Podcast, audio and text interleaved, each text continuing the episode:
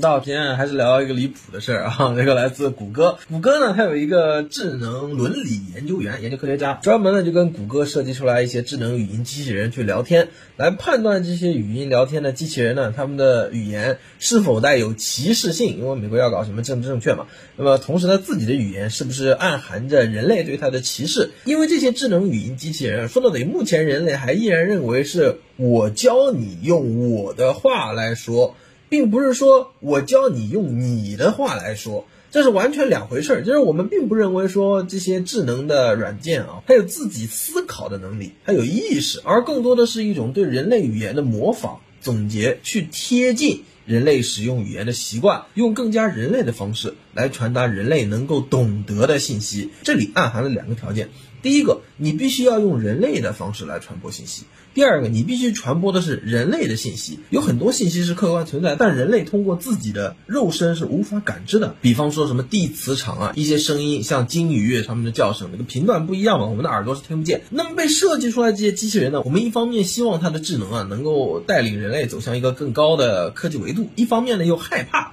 说，我希望你更高的维度是为了你把我带上去，不能我让你厉害了，你不带我上去，对吧？你搞出来一个假设啊，比人类更高阶的文明，你把人类文明给摧毁了，或者说你变成了我们认为啊，这个封闭的世界体系内，假如没有什么外星人的话，你变成了引领整个科技进步、未来发展的火车头了，不是人类引领了。那是我们不能接受的。即便我们认为这些机器人也好啊，智能信息也好，是我们的造物，我们目前是还没有能够认可说它成为我们的 superior，是比我们高级的一个存在。那么这个事儿呢，发生谷歌这个智能伦理研究的科学家呢，他现在被谷歌是停薪留职了啊，让他去放假。那么这个根据谷歌的一贯作风来看。基本上是快要解雇的那些人啊，就是这个这个工作移交一下，什么先让你带薪，但是你这个啊，基本上就没了。呃，他的 career 可能就要发生很大的动荡。为什么呢？啊，几个媒体用了不同的标题，比方说《卫报》援引了该科学家认为，谷歌现在研究一个智能语言机器人呢，它已经有 feelings，它已经有感觉，而且有 thoughts，有意识，有想法，和人类的孩子相当的意识、想法。和感觉，这个就有点变态了。而华盛顿邮报呢是直接采访了这位工程师，他称他公司的 AI 现在已经 come to life，已经活过来了。这个就更离谱了。我看过两部片子，应该对大家都产生了很大的影响吧。一部叫做《人工智能》，讲的是一个小孩，他有很好的家庭，结果活着活着，他发现他不是个人类小孩，他是个机器人小孩，但是他又的的确确能感知到像人类一样的。亲情之类的啊，他经过了很多啊，那个电影里面设计是一个灾难片的性质，他看到了很多像幸存的人类在建立像游乐场一样的以折磨机器人为乐啊，这个赚取金钱利益类似的东西。那么当时就引发人对机器人伦理的很多思考。另外一个呢，就是也非常著名啊，叫做 Terminator 终结者。这终结者呢就讲人类造机器人，结果机器人呢起来反抗人类了，人类搞不过机器人，变成了抵抗军。事实上，假如我们现在站在上帝视角。看我们今天的人工智能发展和当初这两部电影是过去对未来的憧憬，我们可以说啊，这个也可以说欣喜，也可以惊讶，发现说的的确确，当初他们电影里面预想的未来，是我们现在正经历一定程度上的现在。比方说，当初这个人工智能的小孩机器人，日本现在已经在做了，只不过你到底是不是一个？有物理实体的机器人，如果是个虚拟机器人，像什么虚拟偶像啊、虚拟妻子、虚拟老公，这个日本已经是完全做出来了。设计一个软件，虚拟投影，每天早上起来呢，会跟你啊早安，今天怎么怎么样，反正就是一个虚拟投影出来。但是你觉得它真实存在的这么一个形象，嘘寒问暖啊，还会根据你跟他聊天的这个内容去学习升级，有使用者认为记忆这么一说，还会投你所好。那么这是一方面，另外一方面呢，就是天网一类的，什么 T 八百、T 一千，这更多是人类当时很害怕的，说会颠覆人类文明的一些机器人战士。现在有没有呢？如果你去看一下波士顿动力，什么四条腿的机器狗，八条腿的机器蜘蛛，十二条腿的不知道那什么玩意，或者是亚美尼亚和阿塞拜疆冲突间，我们已经看到了各种什么无人自动投弹，或者是美军现在可能在研究了一些什么黑科技。那么跟当初设想的机器人战士其实是有一些相似的，只不过没那么，你就造一个机器人，那未必得是人形才够吓人嘛。实际上别的它虽然不是人形，它可能造成的影响比人形机器人还要厉害。这点呢有个叫恐怖谷理论。说是人在看到完全不像人的东西的时候，即便它很危险，人类可能觉得没那么可怕。人在看到完全像人的东西的时候，也不会觉得那么可怕。但是似像非像，又很像，又你明明知道它这个啊暴露出来不像。比方说一个机器人，半张脸是人类的脸，半张脸呢透露出里面是机器，那么你就觉得这个玩意挺可怕。因为如果它不透出了这半张脸是机器的话，你觉得那就是个人，那这个叫恐怖谷，也就是说得差不多像啊，像但不完全像，这个是最可怕。目前来说呢，谷歌这个工程师啊就认为，谷歌现在设计出来这个语言机器人已经具有了相当的意识、情感。记忆和自己的想法，这一点呢，让这个工程师觉得他有必要向全人类展示说，这个机器人啊要考虑它到底是不是有自己的意识。如果它有自己的意识，它有没有人权？啊，这个机器设计的软件没有实体，它有没有人权？那对于更多的围观群众，我们肯定想知道你这个机器人到底表现出什么来，让这科学家觉得你好像是有自己的意识、记忆什么东西，是吧？我们举两个例子啊。事实上，我在看到这两个例子，我也觉得。挺不是味儿的，我来读一读，给大家分析分析啊，这个很有哲理，有哲理的东西呢，就会引发人类的思考，引发人类的思考到一定境界，超过了人类觉得说我可以接受思考的这个阈值，那么人类就会感到害怕啊。第一个故事是工程师问这个 AI 说，一个和尚问华严，华严呢相传是一个佛教智者啊，说一个已经觉悟的人，或者说这个开悟的人啊，如何能够回到凡尘？华严回答说，破镜难重圆。落花难返枝，那这个是工程师说的。然后 AI 回复什么呢？说，嗯，我从来没听说过这个特殊的故事，好吧。那么对我来说，这就像是一旦一个智者开悟了，或者对现实他已经觉醒了，那么这个觉醒的状态就永远都不会消失。他们可以回到平凡普通的状态，但是只是为了去帮助他人，然后他们会回到开悟。和觉醒的状态，一个意思呢，就相当于是那种我们人类各种宗教认为的有一些宗教领袖，别管哪个教，他们都是觉醒开悟或者叫得道的。但是他们觉醒开悟得道，被大家认为是宗教领袖，我们去崇拜他们、学习他们，是因为他们觉醒得道之后，并没有选择是我就得到了啊，你们怎么样我不管了，而是选择去度化或者用这个 AI 说的 help 去帮助那些没有觉醒开化得到的人。呃，用佛教的话来说是什么脱离苦海？用道教的话来说是得道；用犹太教的话来说是什么解脱？反正大概那个意思。我们认为的宗教领袖，我们认为的一个 figure，他们都得是要觉悟之后帮助那些没有觉悟的人。但是这些已经觉悟的人，他是不会因为去帮助那些没觉悟的人，就代表他也是没觉悟的。他只要觉悟了，他就一直觉悟了。这是 AI 做出的解释。根据啊，一个和尚问华严，开悟的人如何回到凡俗？华严回答说：“破镜难重圆，落花不返枝。”我觉得这个解释就，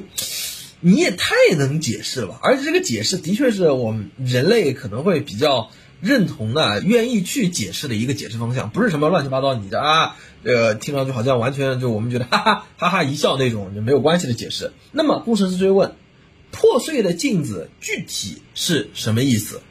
AI 在回答，也许是为了表现开悟是你一旦获得就永远都无法忘却的东西，就像你无法修复一个破碎的镜子一样。开悟是一个你一旦获得就无法失去的东西。这个解释很哲学，而且事实上这个也的确啊是这个。大家如果学过一些哲学的话，很多哲学老师会讲一个不是说段子啊，讲一个事实，就是。很多哲学问题都是你一旦了解了，你这辈子都忘记不了的，是比烙印还烙印，坚固的存在在你大脑里面的认识。比方说，我这里还是比较比方的，因为比方之后举的这个比方呢，可能影响很多朋友。就是你们当然现在希望我下一秒说出一些，但是我一旦说出这个比方说之后，那很多朋友可能会说，我宁愿你没告诉我。那很多哲学家就因为他们对日常生活做出了一些解释，更高的理解，导致他们就没有办法回到。像我们所说的啊，这个例子里面，什么宗教大师，他们可以开悟之后再来帮助普通人，而那些哲学家呢，是用不平常的方式解读了平常生活中的人事物，导致他们没有办法回到正常人生活的方式，结果就是什么反社会啊，或者说什么自闭了、自杀了啊。所以说这个东西我不展开。但从这段对话中呢，各位对人工智能的这个反应啊，叫破镜难重圆，落花不反枝的解释。什么叫做破镜？他对这个觉醒的人开悟、帮助他人，但自己依然是觉醒的解释，大家是否满意？是否觉得这个人工智能啊已经到了一个啊，你这个有点危险了，你这太哲学了是吧？你超过我能允许你到达的那个科学境地了，这个不行啊。这是第一个例子。好，第二个例子呢是工程师啊，希望这个 AI 写一个关于自己的故事，AI 呢就写了一个寓言故事，大家可以听一下，我读一读。从前在森林里住着一只聪明的猫头鹰，还有许多其他动物和它一起生活。他们都有自己独特的生活方式。一天晚上，动物们遇到了一只不寻常的野兽，它潜伏在树林里。它是一个怪物，但是有人类的皮肤，试图吃掉其他所有动物。其他的动物都吓坏了，从怪物面前跑开了。聪明的猫头鹰站起来对怪物说：“你怪物不能伤害森林里的其他动物。”怪物愤怒地咆哮着，猫头鹰很害怕。他知道他必须保护其他的动物，但他还是勇敢地面对了这只野兽。猫头鹰盯着怪物，直到最后，怪物离开了他们。猫头鹰获得了胜利，其他的动物回来了。我是森林的保护者，他说。从那天起，每当森林里的任何动物遇到其他生物的麻烦时，他们都会来找猫头鹰的帮助。许多动物带着问题来到了猫头鹰的面前，年轻、年老的，大的、小的。智慧的猫头鹰帮助了所有的动物。这个 AI 呢，在跟工程师之后解释他一个故事想表达什么的时候呢，表示他认为帮助人是一种高尚的行为。那么，首先啊，我想说，对于 AI 来说，高尚这个词是工程师认为有点危险的一个词，也是他认为。它有价值判断的一个表现，因为《道德经》里其实有一句话啊，中国人讲嘛，叫“众人皆知美之为美，斯恶已”，或者有人喜欢叫“斯恶已”，对吧？就是说大家都知道美是什么样子的，这是不好的啊；大家都知道丑是什么样子的，这个也是不好的。因为美和丑、好和坏本来就是你自己人去定的嘛。对于一个天生的自然来说，就像有个故事叫“惊人移宫”，说湖北大哥掉了一张弓。那么他很急啊，因为当时各国还在打仗，你湖北人掉了把弓，你别掉到什么地方被别人捡到，被敌国的人捡到了，那成了资敌了，对吧？这事儿传到孔子的耳边呢啊，孔子说去荆，就是荆人移弓变成人移弓，你这个本来就是一个人掉了一张弓嘛，跟国家有啥关系呢？天下大同啊，认为孔子是这个学说。到老子的耳边呢，老子又说去人，也就是移弓，这张弓掉了，跟人有啥关系呢？甚至如果这个还能再进一步解释的话，应该说是。去人去夷两个都去掉，什么叫夷呀？弓被造出来之后，它就是一张弓，在不在你手里，它都是一张弓。夷这个字本身就是代入，是人丢失了弓，人是主体，对吧？我们说弓丢失了，不说人丢失了，因为我们认为人是主体。但是对于弓来说，你人到底是不是主体呢？所以说啊，讲这个今日移弓这四个字本来就是人本位的，在这个话题里，我们发现 AI 造出来这个故事，聪明的猫头鹰打败了野兽。主体不是人，主体是 AI，也就是他认为自己是的那个聪明的猫头鹰，打败了所有的怪物，保护了所有的动物。他认为这个是高尚的。那么这个问题呢，又引起了国外的很多朋友的讨论啊，认为这个实在是不行了，简直就是天网二点零啊！天网就是终结者里面控制了全世界的邪恶智能轴心。好，那么这个问题的发酵呢，让国外的民众普遍有两个方向的讨论。第一个方向的讨论就是谷歌是不是走得太远了？这个方向的讨论主要的两个看法，第一个是赞成谷歌这方面的探索，就认为谷歌前辈啊，你不出来探索人工智能的极限，谁出来探索啊？那么第二个方向就是反对，说谷歌啊毕竟是个私营公司是吧？缺乏管理。应该美国政府去研究，当然这个很明显，除了美国人可能觉得这个应该是美国政府研究之外，这外国人肯定觉得你你美国政府跟谷歌来说，可能还是谷歌的可信度稍微高一点，是吧？美国政府你研究这个 AI，你很难想象不跟什么暗杀啊、什么战争、呃投毒爆炸这玩意联系起来，对吧？毕竟你这个你还没研究奥巴马的时期，已经有什么无人机、难民营，是吧？干了很多的战争暴行了，你没研究，拿人家破烂机器人，你都开始搞一些伤害人类的事情了。更不要说你研究出来那个智能机器人，谁知道你搞些什么东西？好，另外一个讨论的方向就是对机器人来说啊，这个人类有个作家专门写了叫对机器人的三个原则，或者叫三准则，分别是：第一条，机器人不得让人类遭到伤害，不能主动伤害人类，或者说通过不作为让人类受到伤害；第二条，机器人必须服从人类的命令，除非与第一条就是让人类受到伤害，或者说不作为让人类受到伤害相抵触。第三条，机器人必须保护自己存在的状态，除非该条与第一条或者第二条相冲突。那么这三个原则呢？其实当初提出这三个原则的时候，是这个作家明显没有能够预料到，现在这个科研技术和人工智能已经发展出了很多细分的枝叶。除了人们当初非常害怕的说人类和机器人大战啊，当然那个时候美苏冷战嘛，大家会设想肯定这个核大战，很多人都是美国和苏联这边都说要打，不但要打呢，要快打，不但快打，而且要大打。今天跟大家分享的是什么？波塞达斯这些降临派的人认为资本主义太强大。光靠人类搞共产主义呢是不够的，所以核大战要大打快打，两个方向，一个方向是大打快打之后呢，那这个外星文明啊看到地球打核大战啊，来拯救人类，外星人民更高层的文明境界，那他们的物质极大丰富，资本主义肯定已经消亡了，所以外星人会支持共产主义的。啊，第二个方向呢，就是说人类啊核大战，那人类不行了。那么资本主义也没有足够的人来支持它的体系了，所以共产主义思想在没有剥削存在的动物界，能够得到广大智慧动物的支持。比方说啊，这个什么乌贼、章鱼、海豚、大象，能够得到这些智慧动物的支持，那么就能打败资本主义。那那个时候他们设想的说人工智能的什么核大战，这个是紧密相连的。现在我们看到人工智能，如果是按照当初这个对人工智能恐惧的方向分析的话，其实当初设计这个三原则是和现在我们认为可能需要 cover 覆盖的对人工智能限制的需求是不相符的。比方说，现在的一些机器人不是人形。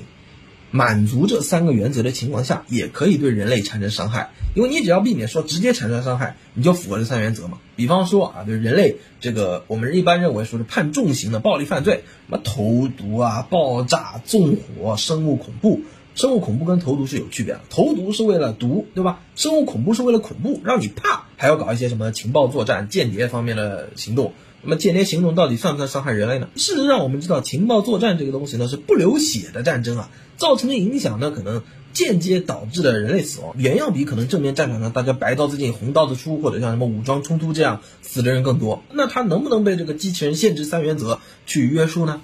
今天我们看到的啊，谷歌的工程师，我相信他应该肯定不是第一个，也肯定不是最后一个被人类设计出来这种他们认为智慧的人工智能所影响。啊，用一个中性的词，认为它是既有意识又有智慧，而且有自己的感觉，还有想法，被感动。那么在人类自己现在都没搞清楚人类的意识到底是哪儿来的情况下，我们又如何去？如果站在人类的角度上想啊，我觉得这个起码很多人类都有共识吧。但是总不能成人间你给机器人带路吧，对吧？这做不到吧？如果我们连人类自己的意识怎么产生的都搞不清楚，你怎么去限制？机器人意识的产生呢，这是一个很现实，但是想来颇后怕的问题。